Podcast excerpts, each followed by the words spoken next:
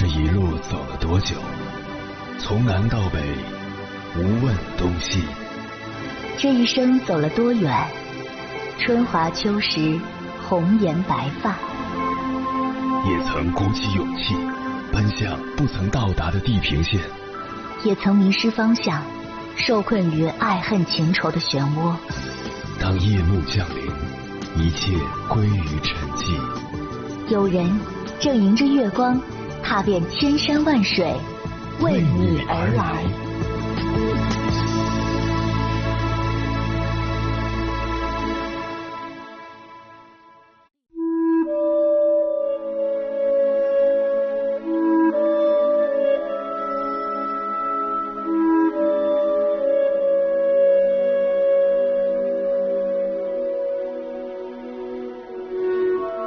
之前曾读过这样一则寓言故事：有个胆小如鼠的人走在路上，偶尔低头看到自己的身影和足迹，以为遇到了鬼怪，心里十分害怕。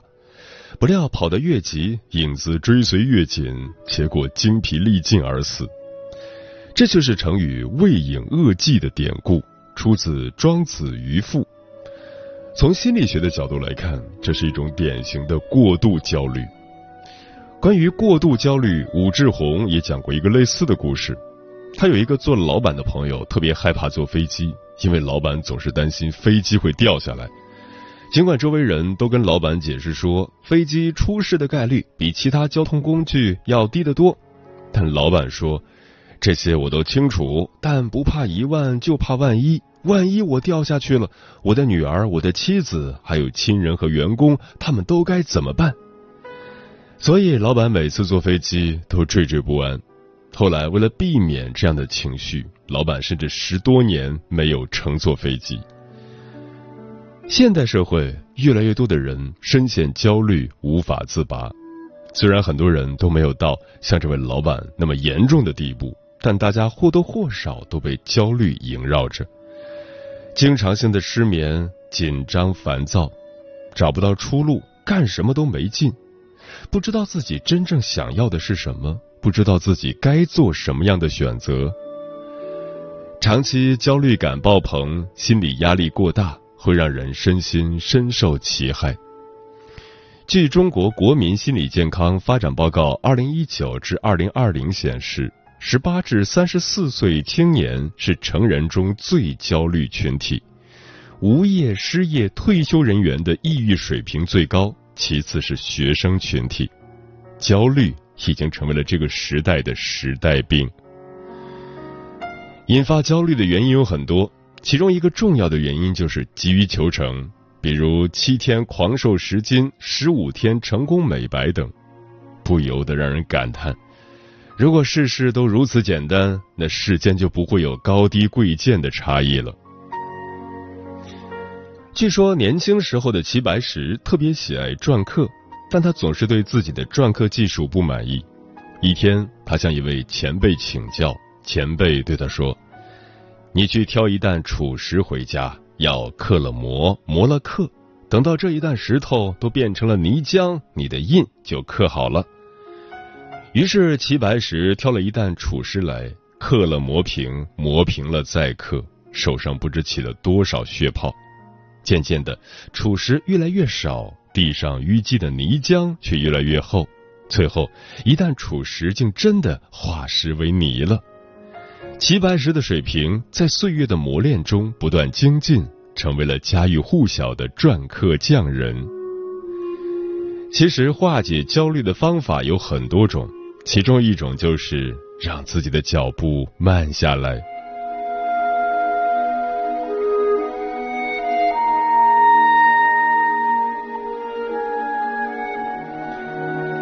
凌晨时分，思念跨越千山万水，你的爱和梦想都可以在这里安放。各位夜行者，深夜不孤单，我是迎波，陪你穿越黑夜，迎接黎明曙光。今晚跟朋友们聊的话题是：拿什么拯救你，我的焦虑？你有没有感觉，人这一辈子似乎越活越焦虑？读书愁成绩，毕业愁工作。单身愁相亲，结婚愁孩子。年少时以为长大变好，可真到了中年，才发现人生的半坡上烦恼更甚。正如奥维德所言：“世上没有纯粹快乐的事，总有一些焦虑与之同来。”当焦虑充斥了生活，我们每天都战战兢兢，如履薄冰。在家庭中，怕不能照顾好家人；在单位，时刻警惕着被人取代。步履匆匆的我们，追求的是什么？既然焦虑无处不在，我们就要学着自我治愈。关于这个话题，如果你想和我交流，可以通过微信平台“中国交通广播”和我分享你的心声。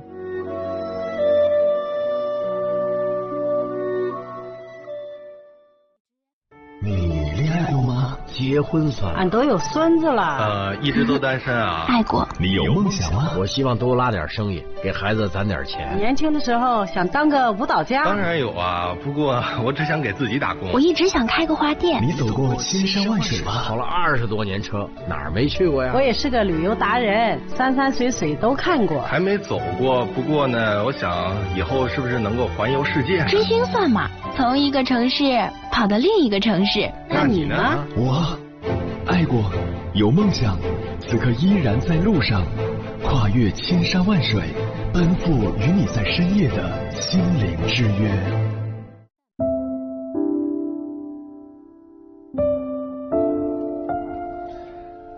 偶然间在网上翻到一篇帖子，看到了这样一段对话。我说：“如果没有学校要我怎么办？”我妈说：“那你可以尝试其他工作呀。”又不非得要做老师，我说，如果我打两年零工，并且沉淀自己考博呢？我妈说，只要这是你想要的，妈妈全力支持你。我说，那如果别人说，不是说你女儿很优秀吗？怎么也找不到好工作？我妈说，我女儿读了那么多年书，休息两年怎么了？我尊重你的选择，你也不要有压力。这时铁主才顿悟。原来所有的压力都是自己给予的，从来没有人强迫过他做任何事情，实在没有理由再伤心难过了。今晚千山万水只为你，跟朋友们分享的第一篇文章选自《读者》，名字叫《对抗焦虑最好的方法》，作者二辉。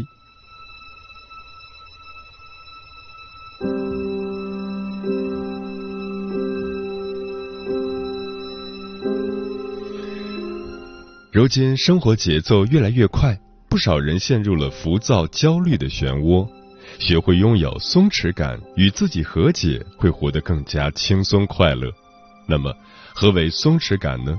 松弛感不是躺平摆烂，它是一种情绪稳定的状态，是一种专注自我、屏蔽外界声音，把自己从紧绷中抽离出来，对人、对事、对生活的淡然态度。工作焦虑，我们慢下来才能找到真正的自己。前段时间，在各大平台上掀起了通过备忘录的形式讲述自己此刻的真实现状，而他们大多数都来自九零后。其中一篇帖子是这样写的：二十四岁的我，收入不稳定，刚刚离职，计划总比做的多，一点都不想工作，甚至有点害怕面试。每天浑浑噩噩，也不知道自己在干些什么，瞎折腾一天，啥都没干，什么都不想做，又觉得自己虚度光阴，但又没有任何行动上的改变，很真实，也很扎心。评论区有的人被狠狠戳中痛点，有的人则是给予建议和鼓励。同样是九零后，另一个帖主提供的信息却截然不同。本科江苏某二幺幺，硕士武汉某九八五，在武汉某国企工作，一年到手大概有十八万，以后还有增长空间。现在的存款大概有三十万，湖北二线城市有一套全款房，近期购置了一辆车。生活节奏太快，各种各样的问题扑面而来，身处人群的孤独感。找不到生活和工作的意义，不工作怕没钱，一工作就难受。既然距离是我们终其一生都很难拉近的，那么工作的意义到底是什么？我们又该如何正确的对待自己的工作？许卓云老先生的一段话道破了真相。现在的年轻人，他忙得很，麻烦、问题、课题扑到你面前来，必须马上去适应。他来不及生病，来不及心理烦恼。久而久之，就被工作奴役了。工作不仅维持你的生活，也是个连线，是让你带进社会的一个角落。工作之中，你可以获得许多知识，获得许多人生该有的态度。所谓人生尽一份力，是一份后果，所以努力去工作，尽其责。我们要长自己的舵。自己掌握自己，而不是成为任何事物的奴役者。有句话说得好，并不是每一件算得出来的事都有意义，也不是每一件有意义的事都可以被计算出来。耐心一点，学会慢下来，不要让任何人打乱了你的人生时钟。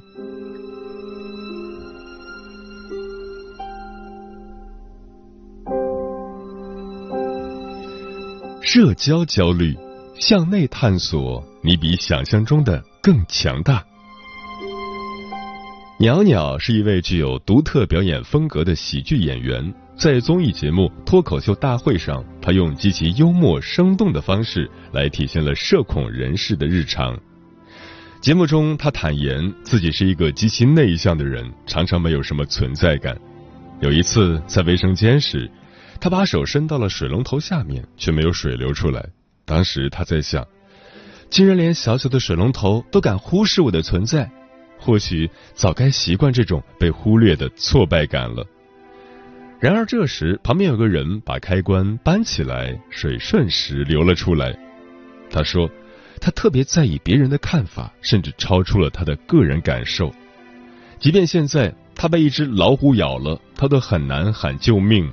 因为如果没有人救他，顶多就是一死；可是，一旦有人救，就还得跟他打声招呼。如果武松从他面前走过，他都会想，他应该叫吴老师还是叫松哥？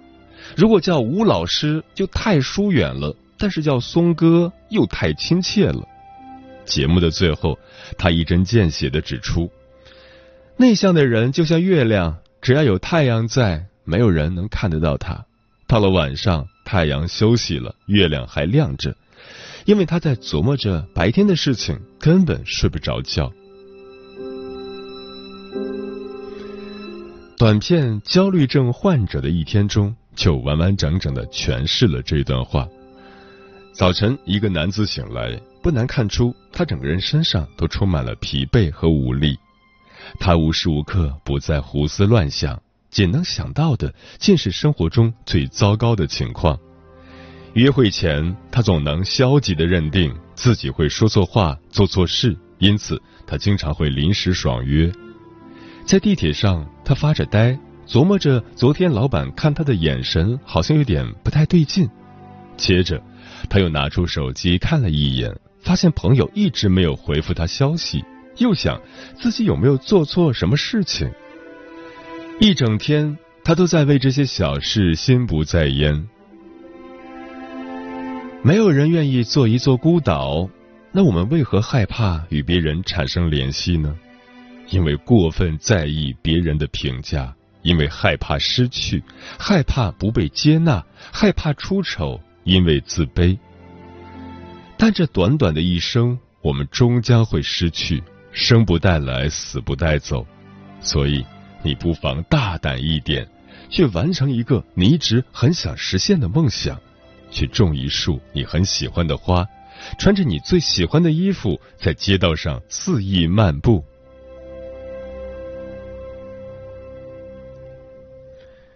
容貌焦虑，我不完美，完美多苍白啊！就在去年，三十三岁的知名网红小冉因油脂感染去世。当时他是独自一人去做的整形手术，不曾料想两天后身体疼痛难忍。一开始他没太在意，认为是术后正常反应。后面实在坚持不下去时，小冉还是打了幺二零，才被送到了医院抢救。但此时已错过了最佳的抢救机会，他终究没能逃过死神的追捕。在 ICU 的两个月，他只能通过医疗机器和药物维持生命体征。在进行了两次手术之后，他仍然阻止不了全身多处器官衰竭、皮肤大面积溃烂。翻看他的微博相册，五官精致，身材高挑，但即便是这样，他仍然对自己的外貌不满意。就连他的粉丝也一再劝阻，可他还是没能听得进去。这个漂亮、幽默、风趣的女孩，还是没能摆脱容貌焦虑的困扰。在综艺节目《某某与我》中谈到容貌焦虑，徐志胜却可以如此豁达的说道：“长成这样不是我的错，每个人的审美不同，没必要为了长相这事儿承担任何焦虑和负面情绪，过好自己的生活就好了。”靠这个长相快乐的活下去。如果说爱自己是终身浪漫的开始，那么不爱自己便是疲于奔命的源头。想起短剧《魔镜》中女主说的那一段独白：“一定得是巴掌脸吗？一定得是筷子腿吗？一定得高吗？一定得白吗？一定得有胸有屁股还得瘦吗？”真实也许不是最美的，但真实属于我们每一个人。坦然接受自己的优势和缺陷，找到让自己最舒服、愉快的生活方式，快乐才是最重要的。我想告诉那个女孩以及所有有容貌焦虑的人：外在的东西不是定义一个人的标准，你是人生独一无二的主角。不要陷入自我否定的恶性循环。我们每个人都是一颗炽热的星星。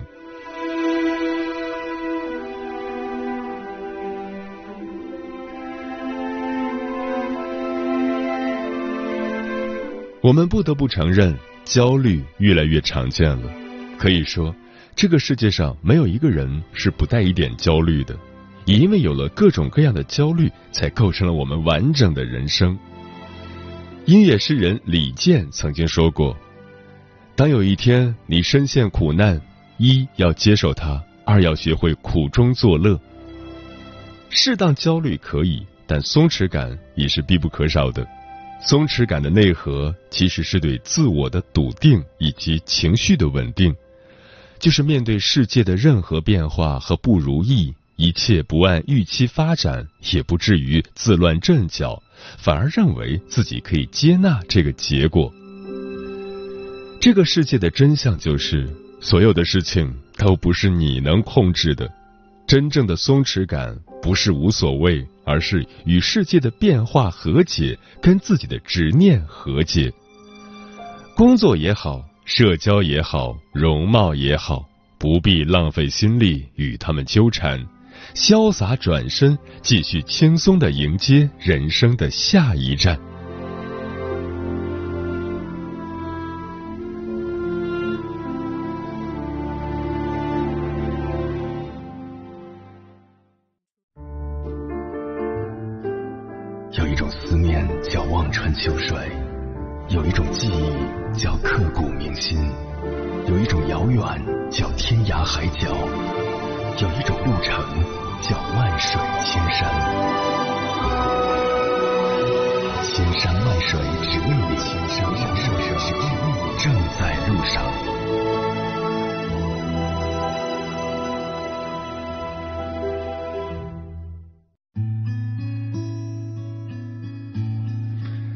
感谢此刻依然守候在电波那一头的你。你现在听到的声音来自中国交通广播心灵夜话栏目《千山万水只为你》，我是迎波。今晚跟朋友们聊的话题是拿什么拯救你我的焦虑？微信平台中国交通广播，期待各位的互动。书童说，很多人都会因为自己不够好而焦虑不安。有句话说，你相信什么就会看见什么。越对自己没信心，就越消沉；越消沉，就越对自己没信心。如此反复，陷入一个死循环，种种负面情绪也就随之而来了。人生短暂，不要让自己的生活败在无谓的执念上。那些改变不了的，不要和他较劲。多关注自己的长处，要知道每个人都会有独特的闪光点。那些有可能改变的，不要给自己设限。天净沙说，现代社会物质生活富足，并没有减少我们的焦虑。那用什么来拯救焦虑呢？我觉得还是要充分利用好自己的时间，让自己忙起来、充实起来，可能就没有时间焦虑了。不要过于在意自己没有的东西。把注意力放在自己擅长的事物上，人生可能更有滋味。手心的温暖说：“最近对这个话题深有感触。我们总是习惯性的关注别人比自己还多的，常常因为过分在意别人对自己的看法，让自己陷入纠结、焦虑、不知所措的状态。听着节目，我以后不要再过度的关注别人的看法了，也不会再轻易的自我否定了。”风林说：“我觉得拯救焦虑最好的方法就是让自己忙起来，生活不能太闲。我每天早晨六点就起来，匆忙到学校，开启忙碌的一天。晚上下班早早的就去锻炼了，根本没时间焦虑，没有时间去谈论别人的闲事，更没有时间考虑自己哪里不舒服。看来忙碌能够治愈所有的不开心啊。”烈日灼行说。我妈说：“你不用成为谁，成为你自己就好。我从来都不要求你成为别人家的孩子，我的女儿只需要成为她自己。也许别人看你不够优秀、不够聪明、不够努力，但是你自己觉得快乐就足够了。”木姑娘说：“面对焦虑，有的人选择逃避，有的人选择趋近。越逃避，所焦虑的事情越强大，反过来让自己更加焦虑。如此反复，最后无力担负。”越趋近，所焦虑的事情慢慢变得清晰，变得具体。后来发现，并没有自己想象的那么可怕。嗯，很多时候我们之所以焦虑，是因为明明知道问题在哪里，却一拖再拖，迟迟不去解决，直到时间越来越紧迫，事件越来越严重，才急得像热锅上的蚂蚁。如果你对一件事情感到焦虑，最好的方法就是立刻去行动。永远记住，不可拖延，不可空想，行动是治愈焦虑的最佳良药。或许真的那么重要，想我该去如何寻找？问你怎么知道？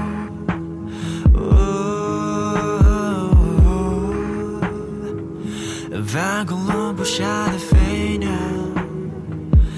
到底该去何处落脚？今天里全是道。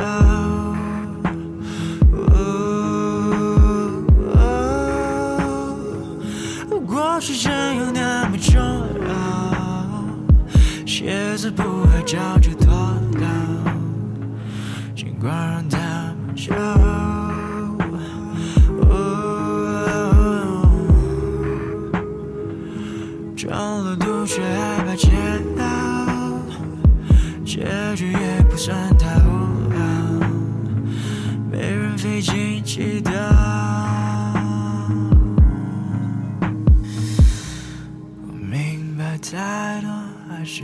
笑只有半夜对着屏幕才会笑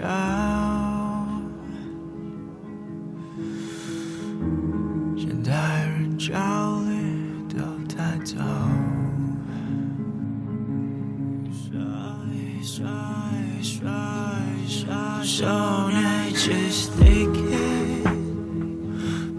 你说的那些危机，这世界终会充满猜疑，舆论在被制造。So now just face it，哪怕这世界是片废墟，天堂出来就没想畏惧，面具下是煎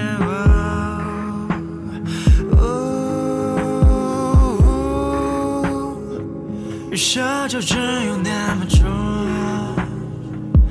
每个人都活的微妙，面具下的爱好，面具下的思考。